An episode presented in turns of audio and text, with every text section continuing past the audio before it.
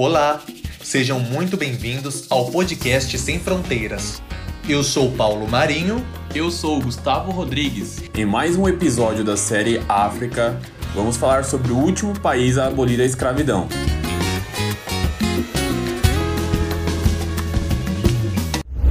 Com 5 milhões de africanos traficados e escravizados, tortura, estupro e genocídio.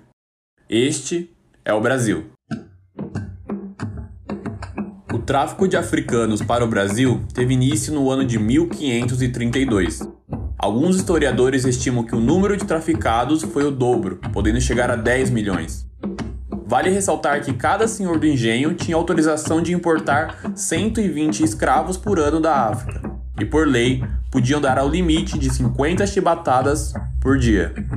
Os navios negreiros que traziam os pretos para a América também eram chamados de tumbeiros, devido à morte de milhares de africanos durante o trajeto. Na chegada ao Brasil, os africanos eram chamados de peça e eram publicamente leiloados. O fim da escravidão no Brasil foi redigido em um documento em 1823. Mas a chamada libertação aconteceu de fato apenas 65 anos depois. Para entendermos melhor sobre a Lei Áurea, entrevistamos Antônia Quintão, doutora em História Social, escritora e presidenta do Gueledés Instituto da Mulher Negra. Eu sempre falo, a Lei Áurea condenou não é, a população negra porque nós fomos abandonados à nossa própria sorte. 300 anos de escravidão e não houve nenhuma nenhuma proposta para garantir aos afrodescendentes a possibilidade de pelo menos é, ter ali alimento né, para sustentar a família, não tinha nada, fomos abandonados. Eu sempre falo a Lei Áurea, né, essa lei de dois artigos, a extinta escravidão no Brasil, é, revogam-se as disposições em contrário, imagina, como é que pode? Né? Século de escravidão e dois artigos para. Falei, é, a, a Lei Áurea condenou a população negra e as consequências são essas que nós estamos enfrentando no nosso dia a dia e algumas vezes também observando os africanos recém-chegados, os refugiados, não é? Passando pelo mesmo problema. Hoje, sendo uma das consequências da escravidão, a população afro-brasileira sofre com as desigualdades sociais e com o racismo. Para os imigrantes pretos, as barreiras são ainda maiores. Uma delas é a hospitalidade e o tratamento em um país tão racista que é o Brasil. Nossa hospitalidade é seletiva, né? A gente sabe com quem nós somos hospitaleiros. Com alguns chegam aqui falando errado, mal falam português, a gente acha tudo uma fofura, né? Olha que bonitinho. Eu tenho um colega que fica, olha a marida. Eu falei, mas não é marida, né? Eles têm essa dificuldade com o português, acham o português difícil. Mas a gente administra tudo isso. Agora vai a gente falar, não é com esses erros lá nos outros lugares que eles acham que nem respondem. Falei, olha, essa hospitalidade do brasileiro merece reflexão. A gente é hospitaleiro com alguns, né? Com alguns imigrantes, com outros não. Então não há hospitalidade quando existe essa seleção de pessoas, né? Os dados sobre imigração africana são divergentes. Alguns se encontram desatualizados, outros não mencionam todas as nacionalidades. Informações do Ministério da Justiça e Segurança Pública mostram que 35 mil africanos vivem legalizados no Brasil. O Cismigra, sistema da Polícia Federal, contabiliza apenas os imigrantes que solicitam registro nacional.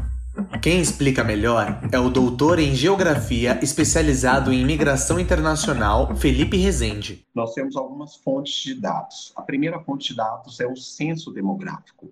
Porém, o censo ele acontece de forma decenal, né?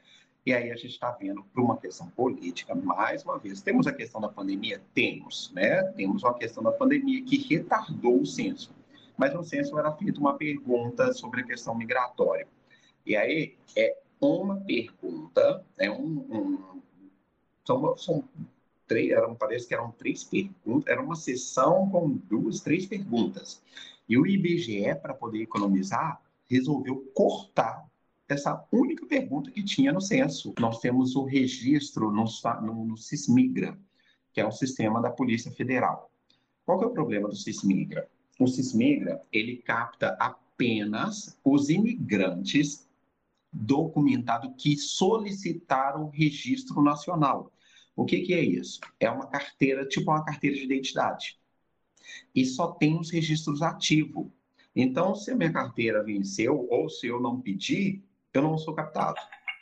Felipe também nos explica as diferenças entre refugiado e imigrante e como é a solicitação da documentação para quem busca refúgio no Brasil. Todos os dois estão dentro do que eu posso chamar aqui para vocês de mobilidade humana. Todos os dois estão fazendo um movimento migratório, mas é, são, são motivações diferentes. O imigrante, o migrante, de, de um modo geral, ele vem voluntariamente. Já o solicitante de refúgio, ele foi forçado a sair do seu país. Então, ele teve esse daí, é, o tratamento é diferenciado. Nós temos uma legislação específica para atender o demandante de refúgio. Marnes Cassuli é angolano, estudante e mora em São Paulo.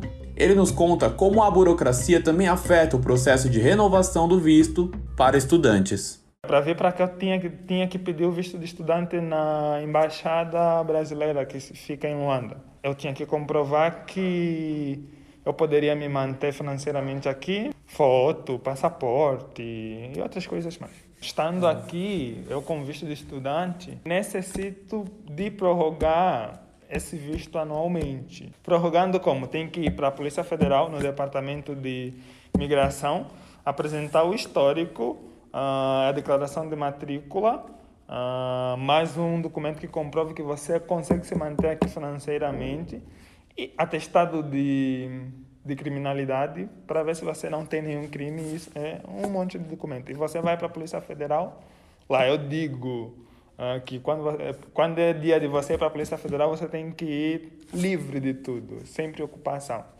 E com a terapia feita, porque lá. As dificuldades na coleta de dados oficiais sobre a imigração africana leva a mais um problema: um grande número de imigrantes ilegais no país. Diferente do que foi para os europeus durante o processo de embranquecimento populacional entre os séculos 19 e 20, a recepção aos imigrantes africanos no Brasil não é nada acolhedora, tampouco convidativa. E no próximo episódio, vamos falar sobre a cultura africana e sua colaboração para o desenvolvimento da cultura brasileira. O podcast Sem Fronteiras fica por aqui. Até a próxima! Até mais!